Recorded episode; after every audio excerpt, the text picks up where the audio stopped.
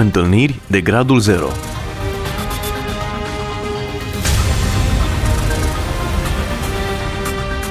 O emisiune realizată de Cristina Olariu.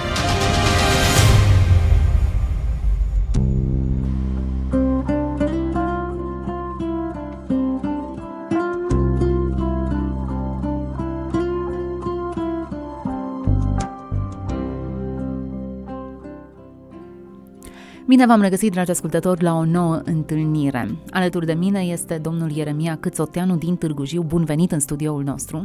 Mulțumesc!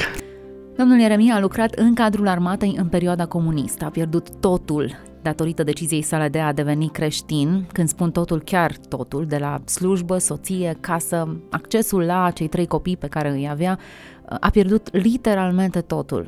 Dar, în acest context, a întâlnit o persoană o întâlnire specială de gradul 0, o persoană, Domnul Isus Hristos, cel care a făcut ca toate lucrurile să aibă un alt sens și în ciuda pierderilor, a suferinței, a discreditării celorlalți, să poată să își continue viața. Dar să aflăm mai multe detalii despre această întâlnire specială de gradul 0 chiar de la invitatul nostru. Haideți să facem o scurtă călătorie în timp și să vedem când și unde și cum ați avut o întâlnire de gradul 0 cu Dumnezeu.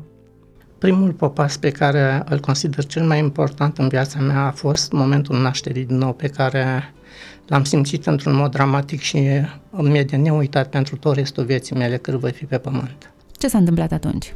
Tatăl meu a fost creștin după Evanghelie, nu știu prin ce împrejurări a cunoscut credința creștină și a încercat într-un mod cât a putut, cât s-a priceput să ne crească într-un mod creștin Odată cu plecarea în școala profesională am început să gust din plăcerile tinereții fără Dumnezeu.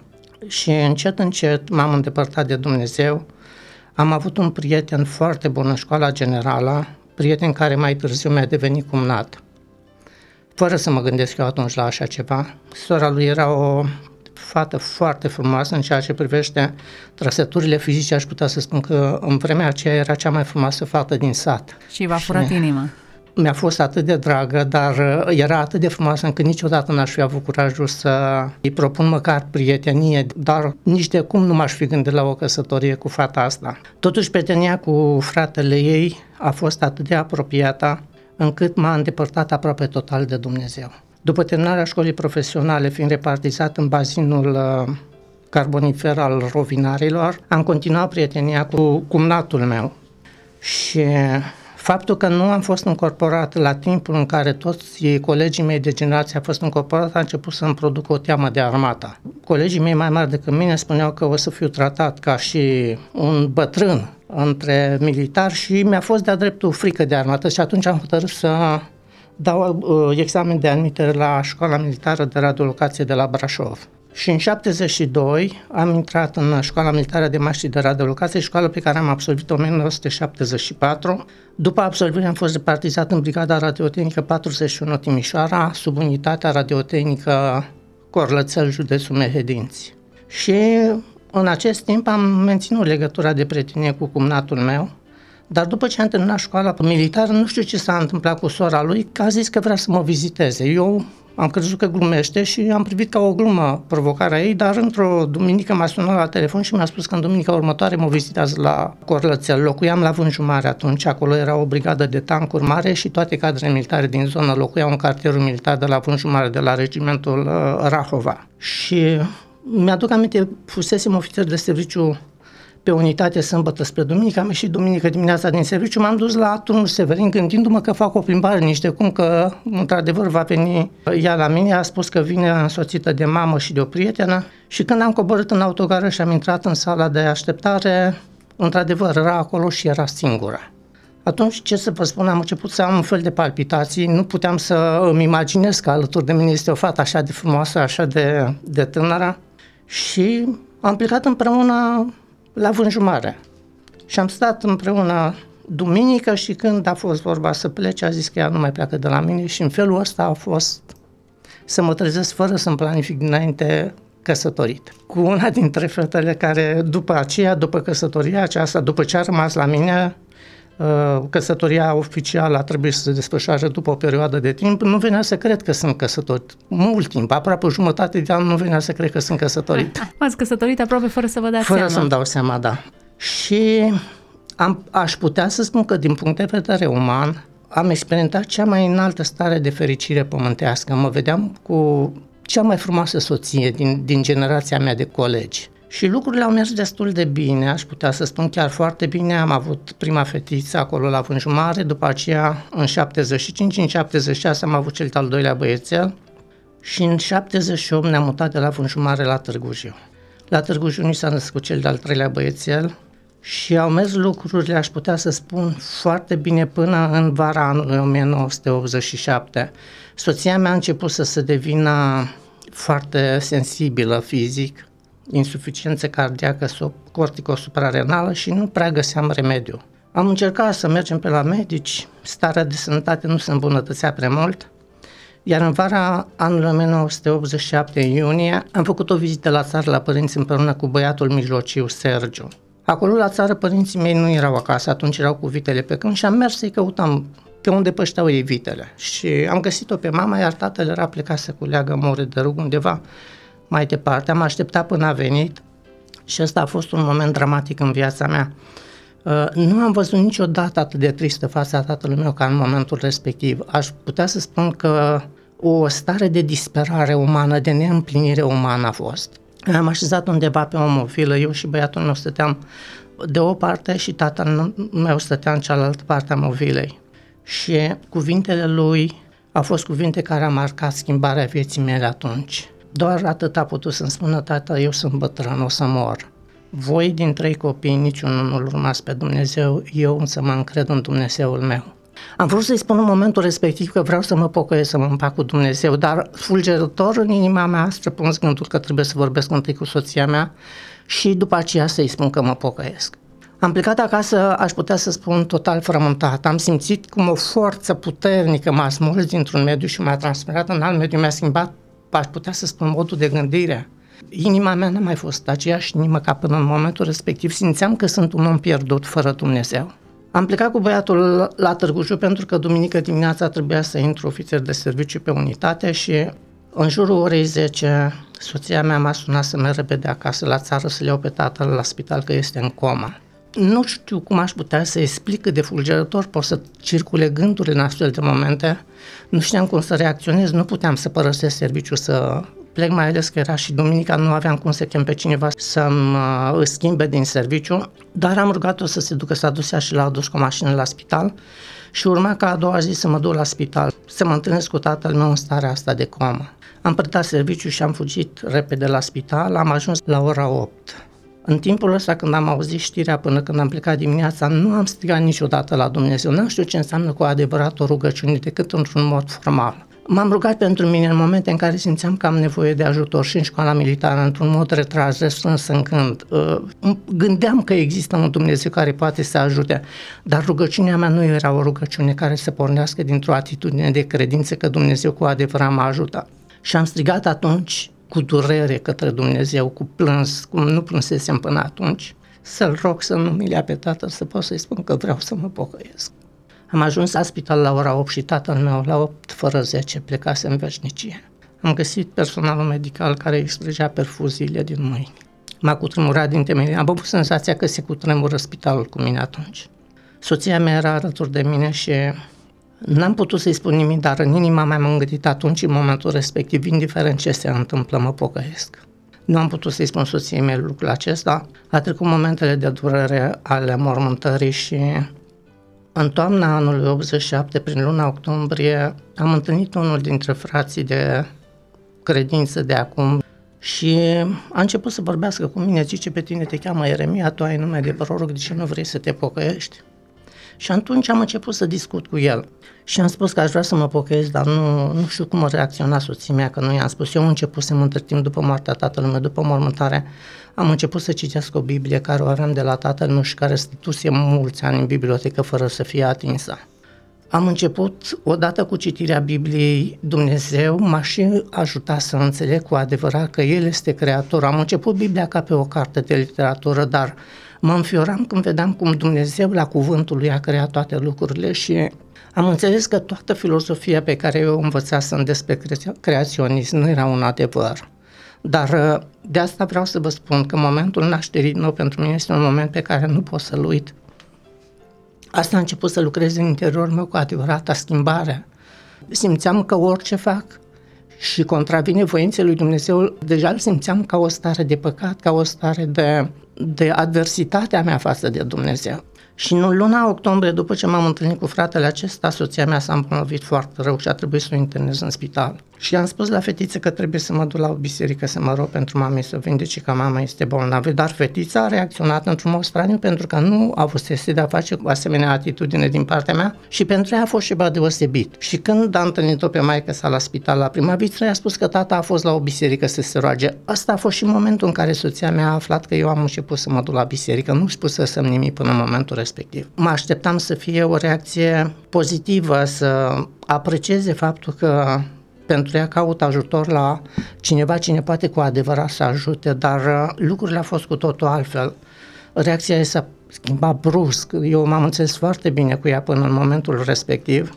Atunci am și înțeles ce înseamnă lucrarea diavolului ca dușman al omului, uh, dintr-o femeie blândă și foarte înțelegătoare cum era, a transformat într-un mod dramatic, ca o fiară a reacționat, ca un, ca un, un răgnet sălbatic. A început să mă urmărească, citind Biblia, când îmi găsea Biblia, mi-o lua de pe unde mă găsea, încercam să ascund Biblie, că mai primeam câte o Biblie. Începuse frații de la adunare să cunoască istorioarea, încă nu căzuse regimul trecut și citirea Bibliei era o fraudă în vremea respectivă, mai ales ca militar. Și dacă a văzut că nu îi dau ascultare, să nu mai citesc Biblia și să nu mă mai duc la pocăiți, a luat legătura cu secretarul de partid din unitatea în care lucram. În vremea respectivă eram ajutorul secretarului de partid cu probleme de propagandă și cultură în unitate. Și el a fost un om deosebit de cum se cade, mi-a vorbit foarte frumos, mi-a spus să am grijă că e o problemă care privește viitorul, serviciu, dar uh, ne înțeleg, mă înțelegeam foarte bine și eram bine cotat în unitate ca și cadru activ. V-a fost teamă în acel moment? Aș putea să spun că uh, început să se dispară teama de oameni. Teama de Dumnezeu era superioară temerii de oameni și uh, transformarea aceasta dramatică care a avut loc m-a făcut să trec peste, peste teama de oameni. Uh, imaginea pe care am avut-o în momentul în care tatăl a spus că el se încrede în Dumnezeu lui și eu sunt un om fără Dumnezeu, imaginea iadului cu flăcările nestinse veșnic uh, m-a făcut să biruiesc orice teamă de oameni. Nu cunoșteam din istoria creștinismului, aș putea să spun, nu am cunoscut nimic, am cunoscut ulterior după asta, în timpul vieții, când unii dintre frații de credință început să răsândea câte o carte de uh, mărturia unor oameni creștini. Mi-aduc aminte prima carte, uh, mărturia unui ofițer în Vietnam. Uh, a fost o carte care m-a marcat foarte mult. Apoi, creștini dinaintea mea au trecut prin încercări mai grele decât, decât am trecut eu atunci m-au fortificat foarte mult în, în statornicia mea de credință. Și lucrurile au început să decurgă mai departe. Normal, în secretarul meu de partid a fost foarte de treabă și n-a informat nimic mai departe. Crezând că în discuția noastră eu voi abandona ideea religioasă și voi merge mai departe cum am fost până acum. Când Soția mea a văzut că eu continui să citesc Biblia și continui să merg la adunare, nu mai îmi dădea voie să mai plec de acasă civil, trebuia să plec numai în uniformă. Gândindu-te că în uniformă n-am cum să mă duc la biserică, pentru că acolo, na, poate fi supravegheată situația mea și nu o să mă pot duce în uniformă. Mi-a fost foarte greu în perioada respectivă, că trebuia să mă duc și să dezbrac vestonul sau mantaua iarna și să le las undeva acolo la fratele la care era casa de rugăciune și să intru fără uniformă, fără veston, ca să fiu sesizat. Cu toate acestea am fost sesizat că sunt un militar care mă duc acolo. Și dacă a văzut că totuși continui să mă duc, a luat legătura cu superiorii mei pe linie politică de la brigadă de la Timișoara. Și asta a fost scânteia care a detonat explozia războiului spiritual, aș putea să spun, a ajuns la cunoștința comandantului. Comandantul, când uh, mi-a căutat în geantă și a găsit Biblia, a fost pentru el un șoc, o stare de șoc atunci. Mai ales că lucrul acesta deja uh, fusese cunoscut de încă un alt coleg care văzuse Biblia în geanta mea și care informase comandantul că am Biblia în geantă. Uh, a făcut control la geantă dimineața la plecarea de serviciu, lucru care nu se făcuse până acum niciodată și nici nu făcea parte din regulamentul de verificare a agenților cadrelor militare la intrarea sau la ieșirea din serviciu. Mi-a controlat geanta, mi-a găsit Biblia și din momentul respectiv n-am mai putut să mai plec acasă. A fost uh, anunțat contrainformatorul, a venit contrainformatorul în unitate, a făcut primele anchete, mi-a confiscat Biblia și a anunțat Consiliul Politic Superior al Brigăzii. Și a fost o perioadă, aș putea să spun atunci, de o stare de, de stres, aș putea să spun provocat intenționat. Lucram 24 cu 24 pentru că aveam un coleg în concediu și a venit secretarul politic al brigăzii. Ieșeam din serviciu, intram în anchetă, plecam la terminarea programului de la anchetă, mă duceam acasă și dimineața veneam înapoi, intram în serviciu. A fost o anchetă ca și când aș fi fost un trădător de țară, chiar așa, cadrele superioare de partid au spus soției mele, ăsta este în relație cu cercuri reacționare din afara țării și ăsta vrea să părăsească țara, dumneata nici nu știi ce legături au ăștia cu cercurile imperialiste străine, vor să-i scoată din țară, sau nu este interesat nici de dumneata, nici de copii. Și a pus o barieră și mai mare între mine și soția mea, pentru că ea neștie nimic despre viața de credință și despre Dumnezeu. A crescut într-un regim în care știți cum era cultura atunci și tendința societății de a crește pe oameni într-o ideologie marxistă despre lume și viață materialistă, nu cunoșteau despre Dumnezeu decât miturile care mai rămăseseră din povestioarele din bătrâni. Ancheta a durat câteva luni, din martie anul următor 78, când a început soția mea să informeze superiorii mei de la brigada și mi s-a cerut să dau declarație, m-au așezat odată într-un birou acolo, mi-au pus înainte câteva col de hârtie, două, trei pixuri și m-a pus să declar că a fost o alunecare de moment să recunosc că a fost o greșeală și mi se spunea, zice, o să luăm măsuri pe linie de partid, dar dacă te excludem din partid, trebuie să te dăm afară din armata. Și ei au vrut să mă salveze, din punct de vedere uman și ideologic, au vrut să mă salveze ca să nu pierd serviciu. Și am tot stat, m-am uitat la foi, m-am uitat și la pix. V-am spus, teama de Dumnezeu a biruit teama de oameni și după ce am relatat tot, cum am ajuns, asta mi-a spus, cum ai ajuns să-i cunoști pe oameni, mă întrebau mereu dacă am făcut botezul, că ei asta susțineau, mă, dacă ai făcut botezul, nu mai putem să mai facem nimic pentru că aia te pot omorâ. Așa era convingerea lor, pentru că sectanții, dacă racolează pe cineva și pe urmă vrea să cedeze sau să plece, caută să lichideze sectanții. Numai eu, cunoscându-i pe pocăiți din perioada care mergeau, nici vorbă să fi fost real ceea ce mi se spunea mie atunci sau ceea ce se spunea soției mele și soția mea credea cu adevărat că așa este. Și ultima frază de încheiere care uh, a fost în declarație a fost că declar că oamenii la care mă duc uh, sunt exemple de comportare în familie și în societate, nu am nimic împotriva lor. Rog eșalonele superioare să decidă asupra rămânirii sau excluderii mele din rândurile active a armatei ca fiind de acord cu principiile lor de credință. V-ați semnat condamnarea. Și asta mi-a și spus când a venit activistul politic și a văzut totul a fost ca o povestioară până la ultima frază. La ultima frază zice, da, Eremia, îmi pare rău de dumneata, dacă aș putea, te-aș bate. Nu-ți dai seama că dumneata ți-ai semnat condamnarea, chiar așa mi-a spus. Uh, apoi a venit cu colegii mei, fiind uh, foarte apropiat și fiind un colectiv foarte bun de muncă, a vrut să uh, voteze împotriva excluderii mele din armată. Dar a venit comandantul politic, le-a spus să nu încerce să facă nimic pentru că nu poate să rămână în armată un cadru cu o atitudine religioasă. Și a venit hotărârea ministrului de trece în rezervă ca o asemenea atitudine a creat o stare de repulsie și din partea colegilor și mi-aduc aminte că șeful meu, comandantul care Uh, era un om cu care mă înțelegeam foarte bine și care menținea o atmosferă bună în unitatea noastră. A spus atunci față de toți, nu mai vreau să mai aud de omul ăsta, lăsați-l să plece. Uh, primise dispoziție să nu mai îmi dea uh, armament când eram ofițer de serviciu, ce aveți, ai grijă, nu cumva asta pleacă cu pistolul să duce și omoară nevasta, nu-i mai dai armament în primire. Îl apreciez atât de mult pe, pe uh, comandantul meu atunci că a putut să le stea în față și să spună, domnule, eu îl cunosc pe omul ăsta, este un om echilibrat, eu nu pot să nu îi dau armament atâta timp cât îl pun ofițer de serviciu pe unitate, pentru că atunci el nu-și poate exercita atributele de serviciu. Și n-a fost nicio problemă, eu am făcut ofițer de serviciu pe unitate până în momentul în care mi-a venit trecerea în rezervă. Care era atitudinea soției dumneavoastră? Ei nu i-a păsat că vă pierdeți serviciul? Nu, aici a fost schimbarea dramatică și aici am văzut o lucrare a celui rău.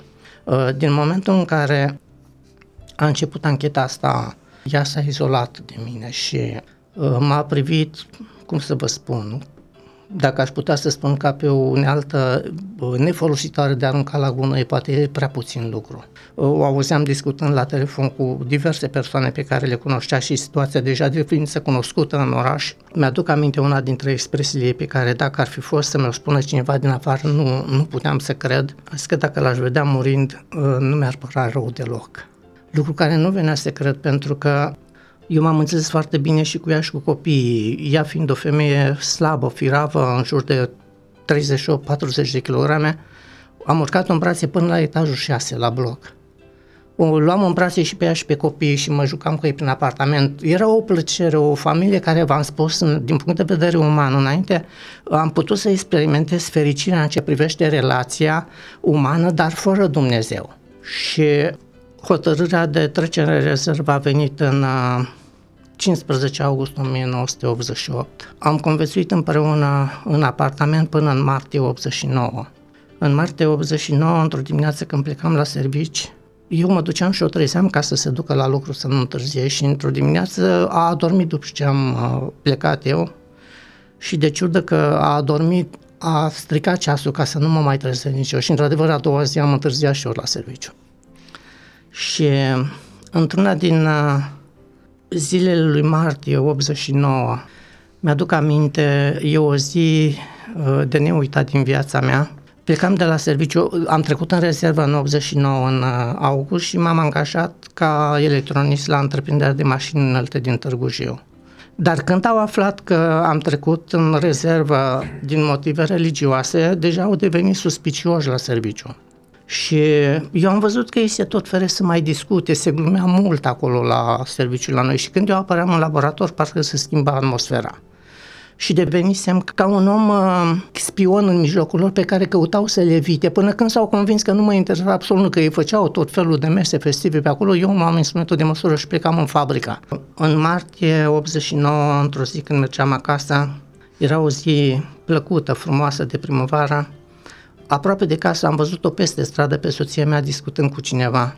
Nu am știut cine era persoana cu care stătea de vorba și eu m-am gândit, mă, problemele noastre de familie sunt probleme care le știm noi, nu face obiectul unei discuții în afara familiei, dar asta era punctul meu de vedere, nu și ale Eu nu am știut chiar atât de, de dramatic punctul ei de vedere. Și am traversat ca să mă duc eu și să mergem acasă. Când am ajuns, am salutat, persoana respectivă m-a salutat, m-a întrebat de unde vin, i-am spus că vin de la serviciu și zice, dar de ce lucrați la mașină? Unde ați lucrat până acum? Până la mașină. Și am spus că am lucrat în armată. Păi și de ce nu mai lucrați în armată? Și am zis, a fost la mijloc niște probleme religioase și am trecut în rezervă. Atunci spune el, și uite, eu sunt uh, capitanul Morega, mă ocup cu probleme de cult, uh, unde te duci dumneata la biserică? Și am explicat totul fără niciun fel de ascunze și ce fii atent, dacă te duci acolo, eu am să verific, dar dacă te duci în altă parte, încă era ideea cu dizidenții, cu oamenii care erau uh, nesupuși legii și asta era un pericol pentru sistemul de atunci, zice, eu am să verific și să știi că iau măsuri. Nu, știind unde mă duc, am spus deschis, puteți să cercetați, să verificați, eu vă spun unde mă duc, nu, nu mă duc în altă parte. Și când am ajuns acasă, am căzut în sufragerie pe scaun la masă și stam și mă gândeam așa, tristeasa și vine foarte autoritar, se așează pe canapea și mi se adresează de pe o poziție de autoritate supremă ce acum să stăm de vorbă. Nu mai am nicio încredere în tine, mergi cu mine în fața autorităților și dai declarație că nu mai ai ce să mai cauți la nenorociția aia. Pentru mine asta a fost momente dureroase pentru că eu, uh, eu am privit-o pe ea ca pe suflet din sufletul meu, am iubit-o ca pe viața mea și n-aș fi putut crede că pot să trăiesc despărțit de, de persoana asta, mai ales că aveam trei copii împreună. Și tot în martie, în 13 martie, episodul anterior s-a petrecut la începutul lui martie, uh, când m-am dus acasă, era o zi așa de frumoasă și viața noastră în căsnicie devenise un calvar. Pentru mine, clipele care erau la serviciu erau clipe de liniște, de pace. Când mă duceam acasă, era război total. Copiii început să se îndepărteze, mă priveau ca și tata lor, dar mă priveau cu teamă ca nu cumva Uh, să am o reacție neplăcută față de mamă, mai ales că na, mama era bolnavă, tata a luat o razna și nu mai are grijă de mama, tata era uh, sursa răutății în casa noastră. Și când am deschis ușa, mi s-a părut așa lumină în casă, de parcă mi s-a înseninat inima. Chiar asta am și zis în inima mea, uite ce frumos, ce, ce frumos bate soarele în casă la noi.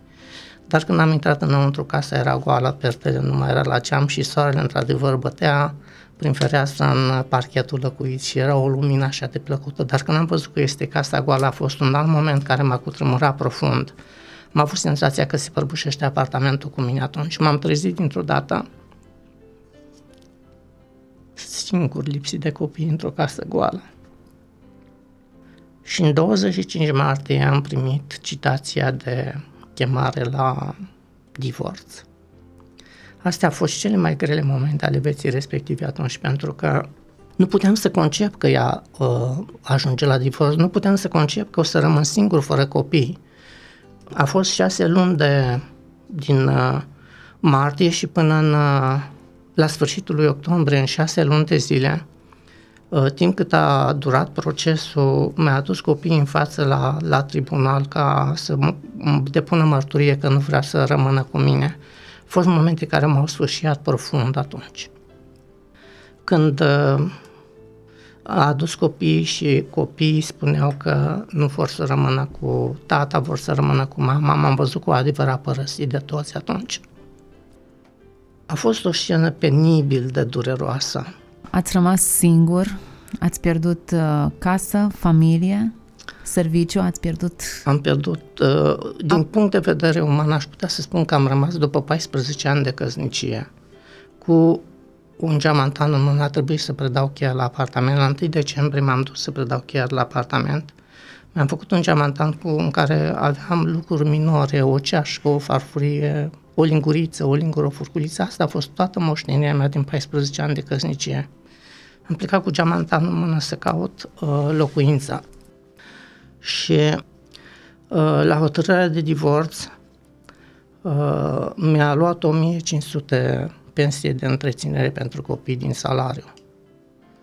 Uh, ceea ce a fost uriaș de mult, eu din câte mi-au spus pe urmă când am fost, am fost să verific la tribunal de ce s-a hotărât asta, asta se putea stabili numai în cazul în care copiii rămâneau în întreținerea unei persoane cu handicap fizic care nu are posibilități de a munci ca să întrețină copiii. Situația asta era exclusă în cazul nostru.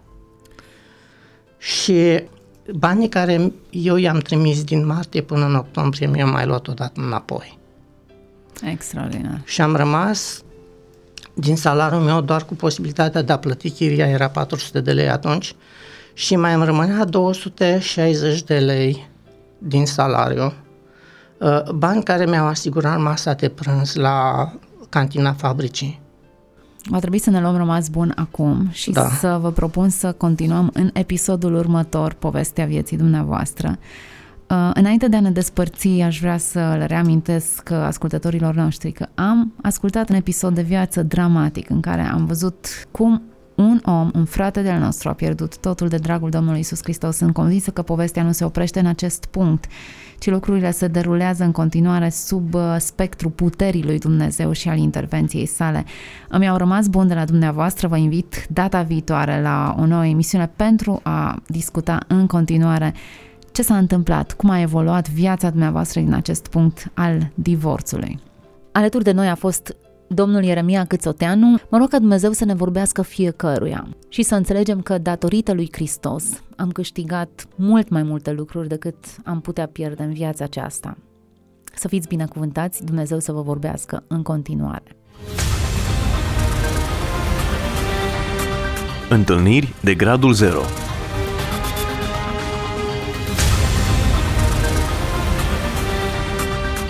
O emisiune realizată de Cristina Olariu.